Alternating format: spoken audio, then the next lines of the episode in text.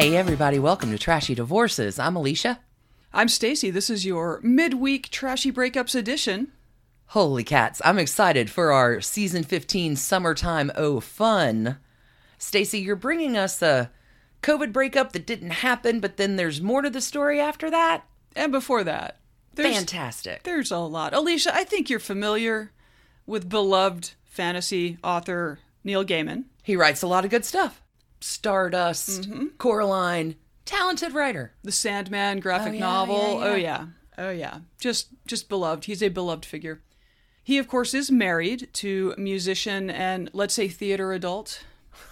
she was a theater are- kid. Yeah, got Uh, it. This is Amanda Palmer.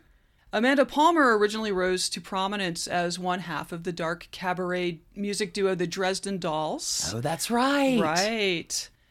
She may be best known these days for a lot of controversies, let's say, a little online. There are opinions.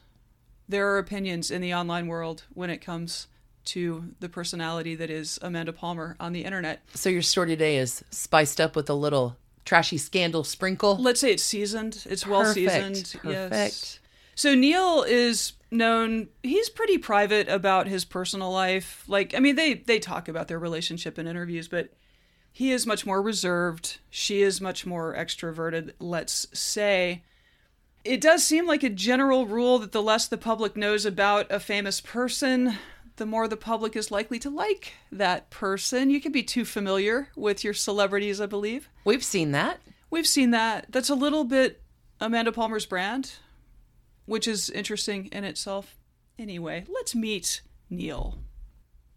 So, Neil Richard Gaiman was born in Portchester, England on the 10th of November in the year of our Lord 1960, which makes total sense given the quintessentially Scorpio nature of his writing. Ah, Scorpio Man. Right. In 1965, his parents, Sheila and David Gaiman, became involved in the Church of Scientology and moved to be close to its British headquarters. Oh my.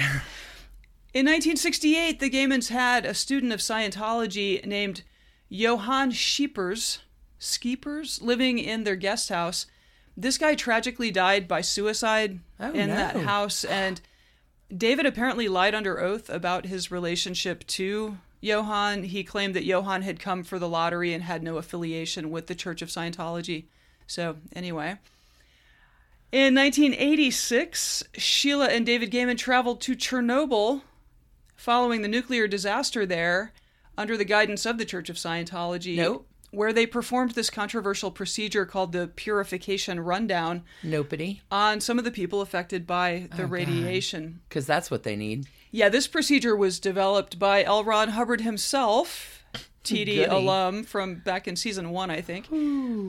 And was, you know, often used as a means to bring vulnerable people into the Church of Scientology. So Hubbard claimed this procedure could cure the effects of exposure to toxic chemicals, long term drug use, kidney, liver, heart disease, obesity, cancer, and AIDS.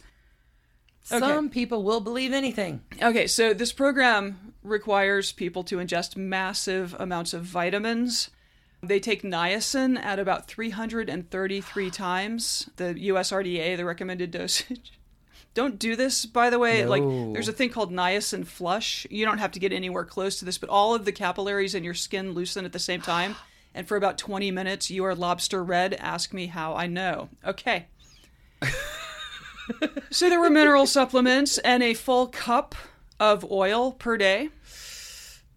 People doing this protocol are then required to exercise vigorously and spend up to five hours a day sweating in a sauna. Hubbard claimed that this works by eliminating the body fat where toxic chemicals are stored because you're exercising, you're anyway and replacing it with fresh fats from all that oil that you're drinking by the cupful every day.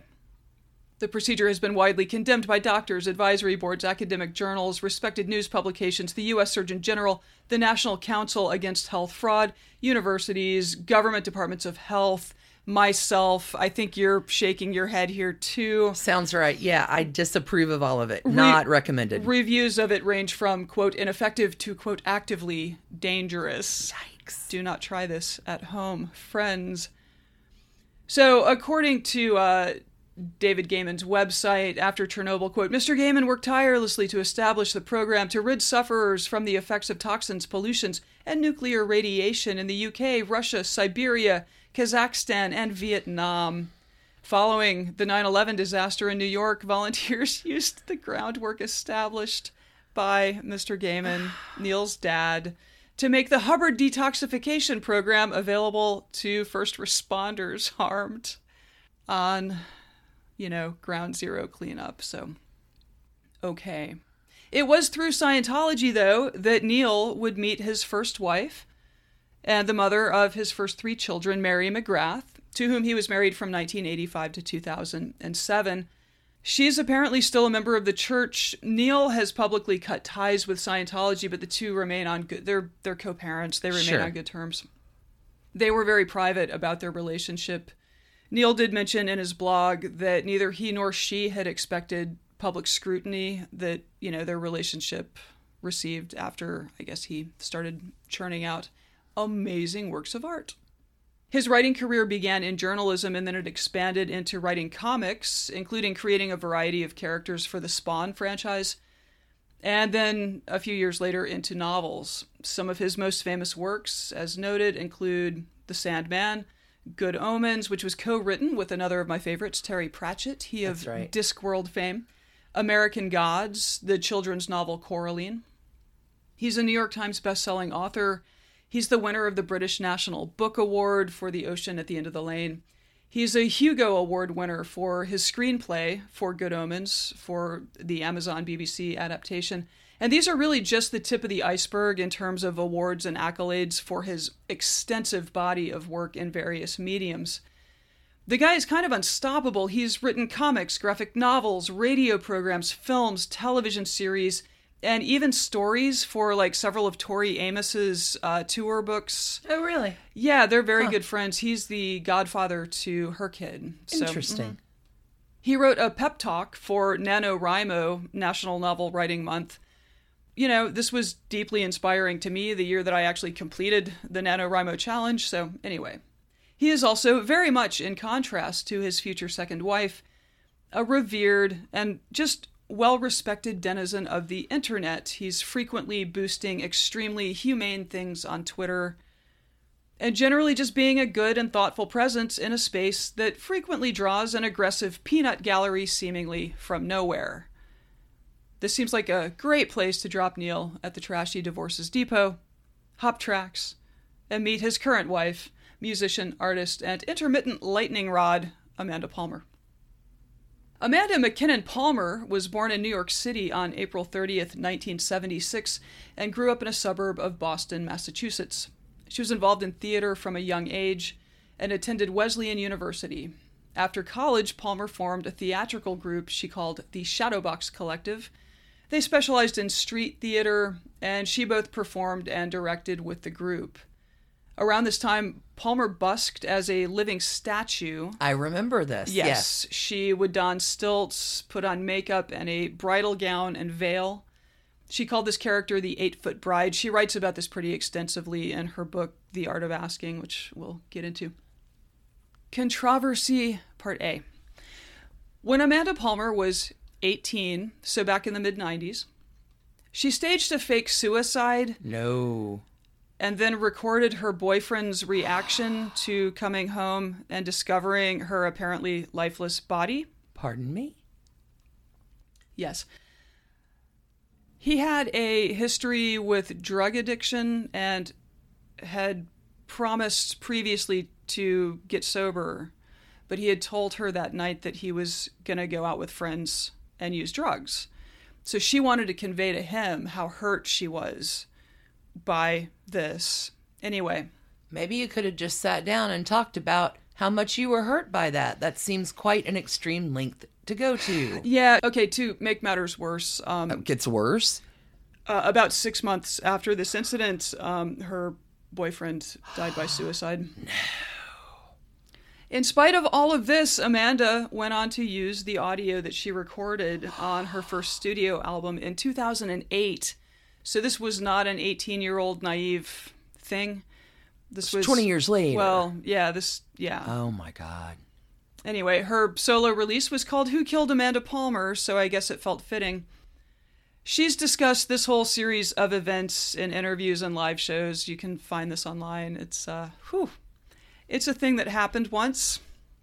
Amanda continued to perform music in theater at small venues, house shows, parties, and this is how she met musician Brian Viglione, with whom she formed the band The Dresden Dolls in 2000. The band toured extensively, including an opening tour for Panic at the Disco. They released three studio albums. I think they're reforming. I think she announced that this year. She also co wrote a stage play called The Onion Cellar, which featured music from the band. The Dresden Dolls grew, it was a very niche, but it was a super dedicated fan base. Amanda described the band as Brechtian punk cabaret, and they were known for a unique musical sound, dark themes, inventive and theatrical live performances. Certainly not stuff that's to everyone's taste, but if you're into that, you were way into it. Yeah, and mm-hmm. it's not like there's a huge there are not a lot of options filling that niche. So, if you're into that, Dresden Dolls was your thing. Dresden Dolls were also an early adopter of that newfangled internet machine, and one of their innovations was the development of an email list back when that was just not like email was new. This kept them tightly connected to fans all over the place, all over the world. There's a psychological concept called parasocial relationships, which describes the closeness that individuals feel to, you know, favorite celebrities, favorite sports teams. Podcasters really sure. benefit from parasocial relationships. So the celebrity, sports team, whatever, does not know that person, but anyway, that bond is there. And I think Amanda Palmer had a really deeply intuitive understanding of how the parasocial relationship dynamic could be applied in a pretty powerful way to foster a sense of community among Dresden Dolls fans, and later with her solo and, and other work. So, again, she writes about this a lot in her book. But a dedicated fan base does not by itself insulate an artist from criticism.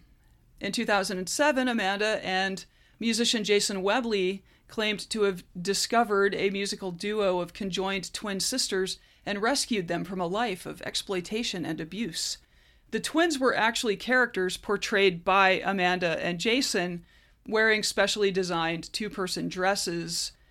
The duo created an elaborate, traumatic backstory for the characters, performed live, and eventually released a concept album called Evelyn Evelyn, Amanda posted a detailed backstory for the fictional duo on her blog, with no clear indication within the post itself that the story was fiction, which caused upset and backlash. The act was critiqued by disability activists as disability drag, which should actually be a term used to describe awesome drag performers who happen to be people with disabilities, but in fact is the, you know, practice of able-bodied people masquerading uh, as disabled people for um, clout, money, etc. Weirdly, creating fictional disabled characters to be tragic freak show characters in need of rescuing and portraying them without any input or involvement from any physically disabled people uh, did not endear Amanda to disability activists. Amanda's response to the criticism, a blog post titled Evelyn Evelyn Drama Drama, was a long defense of the project, stating that the work requires context to understand. The only apology portion read, quote, I deeply apologize if anyone has been offended, which is kind of a classic non apology apology. Sure. I'm not sorry for what I did. I'm sorry that you're if you took it the wrong sucker. way, yeah, I'm no, so sorry. Right. Yeah, interesting. Um, yeah. This is probably a good spot to squeeze in a break to hear from our sponsors before we get these two kids together, then apart, and then back together. It's a happy ending in the end. Oh my. We'll see you on the flip. Hi, everybody. I'm Katey Sagal. And I'm Kurt Sutter. And welcome to our new podcast called Pi People, Influences, and Experiences. Yes, it's sort of the uh, get to know you at a deeper level, the who, what, when, where, and why you are, rather than what it is you do. Absolutely. We're not going to talk too much about what people do. We just want to know about their families, where they come from, you know, what shapes their parenting if they have kids, what shapes their marriages if they're married. We just want to be really nosy. We want to get in there. A deep dive into nature and nurture. And we started it because there are a lot of people that we don't know that we are curious about. Right. And I have no friends, so for me, it's, you know, Trying to get them out of the house. listen to it on whatever you listen to podcasts on. Yeah, podcast, your, homecasts. Your, your, your podcasting apparatus. Watch it on the YouTube. He's aging himself. All right, Stacy. So we know our cast of characters for good or ill. for for for good and ill. It was through Evelyn Evelyn that Amanda and Neil would eventually meet. Um, she asked Neil, well, so Jason Webley, her co-conspirator with Evelyn Evelyn, was a mutual friend and introduced the two of them. Apparently, she asked Neil to write some stuff for a series of photos she was doing as a corpse. There are themes that just are consistent throughout the work. See, we're in podcasting, so you actually can't see my face right now, listeners. Right. But Trash Pandas, it's a face. It's a face. Neil and Amanda were engaged in January of 2010. They married a year later. Amanda staged a surprise flash mob wedding for Neil's 50th birthday in November of 2010, where she reprised her street performance character, the Eight Foot Bride. A legal wedding followed in January 2011. Amanda discussed on her blog that she and Neil had issues cohabitating due to their different lifestyles and her lack of experience in sharing a living space. It was a it seems like it was a process for them to figure out how to be together, as it is for everyone. It really is. Mm-hmm. Relationships are tough. Yes. In 2012, this is probably the most famous Amanda Palmer controversy. In 2012, Amanda raised more than $1 million, I think it was actually like $1.2 million on Kickstarter, to fund a solo album and tour. And then when she went on tour, she published a request for local musicians to apply to come play with her band on each stop of the tour. They would be paid with hugs and beer and high fives. And pizza too. Probably pizza too. Wow. No, you can't do that. Yeah, it was it it rubbed everyone the wrong way. This was a very big deal at the time. Massive backlash. Just massive. There was this major conflict with the musicians union in Seattle over this and Amanda finally relented and agreed to pay the local musicians who were coming out to to to make big noise with her band, right? It's a great opportunity, but maybe a little more than hugs and beer. An opportunity doesn't put uh, food in my belly. It does not. It does not. pay my power bill. It does not. She released a statement on her blog reading, quote, "We have decided we should pay all of our guest musicians. We have the power to do it, and we're going to do it." okay. Okay. 2 years later, Amanda released a memoir based on a TED Talk called The Art of Asking or How I Learned to Stop Worrying and Let People Help. This is a really good book. It is a really good book. It, it if you're going to do a creative thing, I realize Amanda Palmer has some problematic elements, but read her book. Agreed. Yeah, Excellent book. This memoir included the tale of her massively successful Kickstarter fundraiser and other stories, general advice relating to the topic of allowing oneself to receive support in pursuit of creative endeavors. It got mixed reviews. A lot of readers felt inspired, and many others were sort of frustrated by some of the blinders they felt that Amanda had. In NPR's review, uh, there was this line In thinking about the art of asking, Palmer misses its most basic tenet. In our society, certain kinds of people are allowed to ask for things, and certain kinds of people are not. She writes as though the biggest obstacle to getting the help you need is a reluctance to ask, not, say, ingrained social structures having to do with race and class. Fair point. Fair point. Amanda again sparked controversy, oh my God, when she published a poem on her blog addressed sympathetically to the Boston Marathon bomber, humanizing and empathizing with a murderer. Again, she, her hometown is Boston, so that whole event, I think, aff- affected her. Anyway, the outrage about this poem, which really gave no consideration to the victims of the bomber, prompted Amanda to write another blog post explaining her process in writing the poem, which itself prompted so much backlash that she deleted that post. The original poem is still on her blog, though, along with an edit linking to the now deleted explanation. It's odd. The same year, Amanda and Neil announced publicly that they were in an open relationship and that they both had lovers outside of the marriage. Both of them discussed this arrangement pretty freely in interviews until 2015 when Amanda gave birth to their son. I think Neil has since described this as a theoretically open relationship because with a kid, they're not going to. Exactly. Yeah. All right. In 2020, a year that I think stands out in most of our minds, Amanda and Neil were in New Zealand with their child when pandemic lockdown started. And New Zealand had a real lockdown, not like the American style lockdown. In May of that year, apparently, they split up. Neil traveled to Scotland. It was very curious. It was very weird. Amanda took to Patreon to announce the separation with a public post entitled, Where's Neil? A note about what's happening. Where she wrote, among other things, since people are getting confused and asking, and my phone and inbox is blowing up with Where's Neil a few times a minute, I can only gather that he's finally told the internet that he's left New Zealand, and I thought I would come here with a short note. She continues Neil has left for the UK. I'm still in lockdown here in New Zealand with our four year old son for the foreseeable future.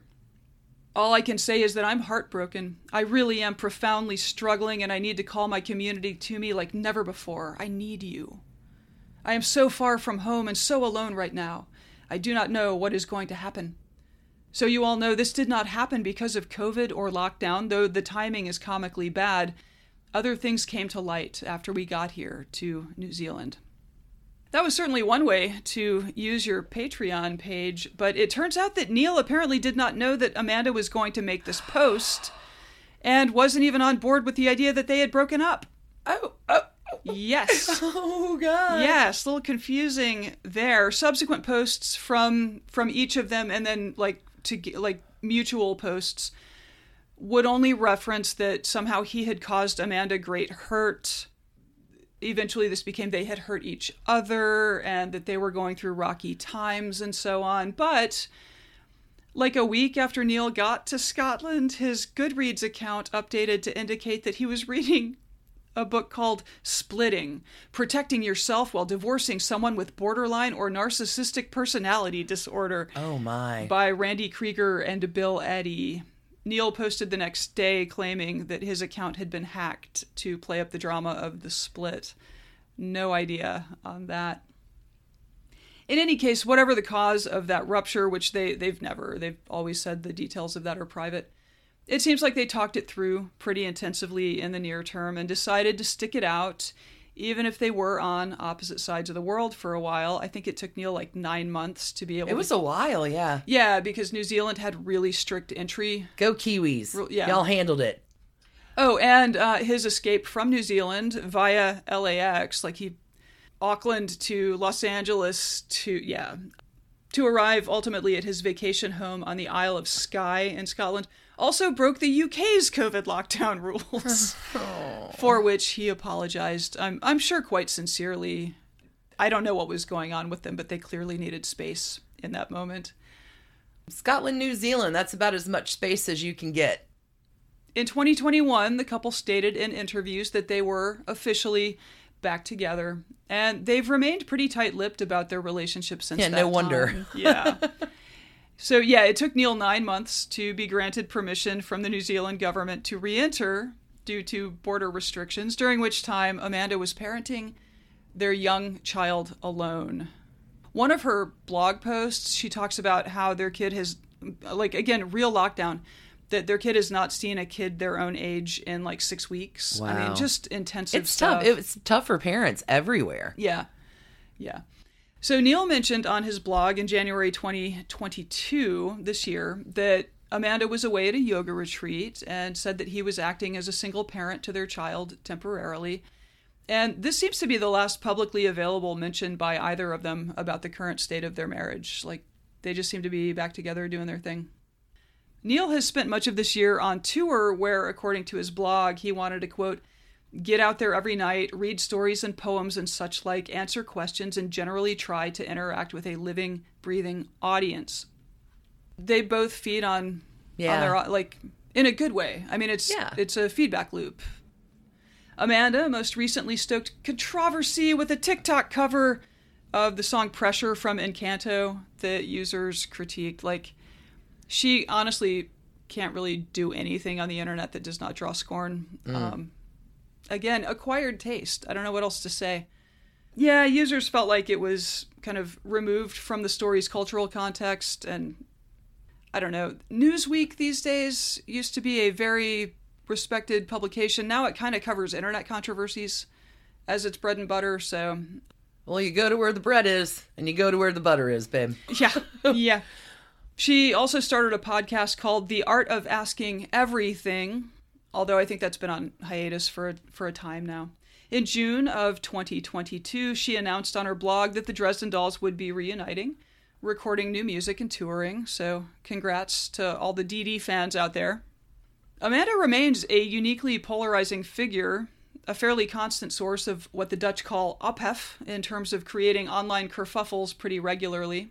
Some of these have resulted in Twitter mobs descending on sort of unsuspecting people, as when a disability activist was mobbed with unhinged attacks from, and let's note, her fellow Amanda Palmer fans. Oh, no, no, no, no. The writer Jude Ellison Sadie Doyle, in a December 2014 In These Times piece, called Amanda, quote, the most hated woman on the internet. Mm. But also cops to having been part of culturing the online irritation at the phenomenon that is internet personality Amanda Palmer.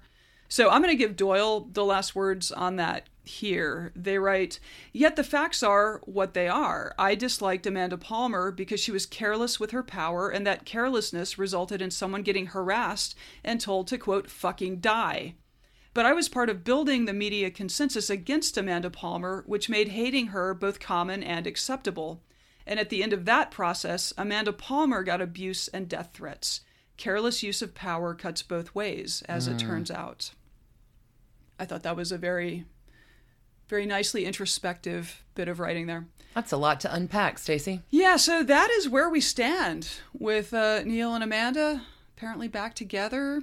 Wishing those kids the best of luck and all the happiness. hopefully happy um, and moving on with careers in our new normal of the pandemic.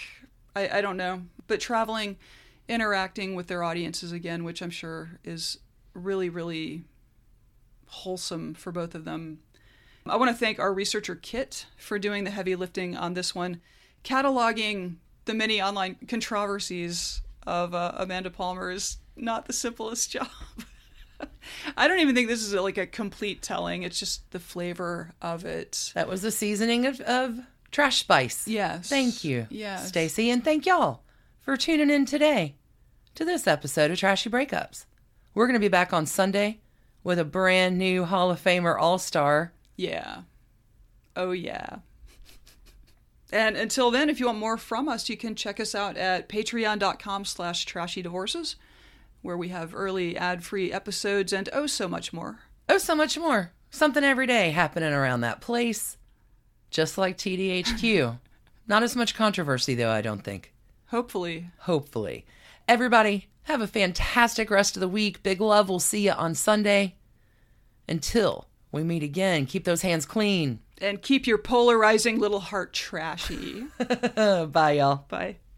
And thanks to you for listening. Trashy Divorces is a Hemlock Creatives production, created and produced right here in Atlanta, Georgia by us, Stacy and Alicia, with a little research and writing help from the brilliant Melissa O. Our art is by Sydney V. Smith. That's Sydney V. Smith at carbonmade.com. And our music is used with permission of Ratsy. Check her out at Ratsy's store on Instagram. And definitely drop into Ratsy's store anytime you're in Oberlin, Ohio. You can contact us at trashydivorces at gmail.com or find us on the World Wide Web at trashydivorces.com. If you need more trash candy in your life, our Patreon community includes some of the very best humans around and thousands of hours of bonus content at every level of support. Join the fun at patreon.com slash trashydivorces. Interested in some Trashy Divorces swag? Check out our merch shop and Trash Panda Enthusiasm Society at bit.ly slash trashy gear. Want to advertise with us? Reach out to sales at advertisecast.com for more information. And last but not least, come play with us on social media I keep most of our Trashy Divorces Instagram hopping. Stacy and I share it up over on Facebook, including our Trashy Divorces podcast discussion group. Come join us over there, and thanks again, everybody, for listening. Keep it trashy, y'all.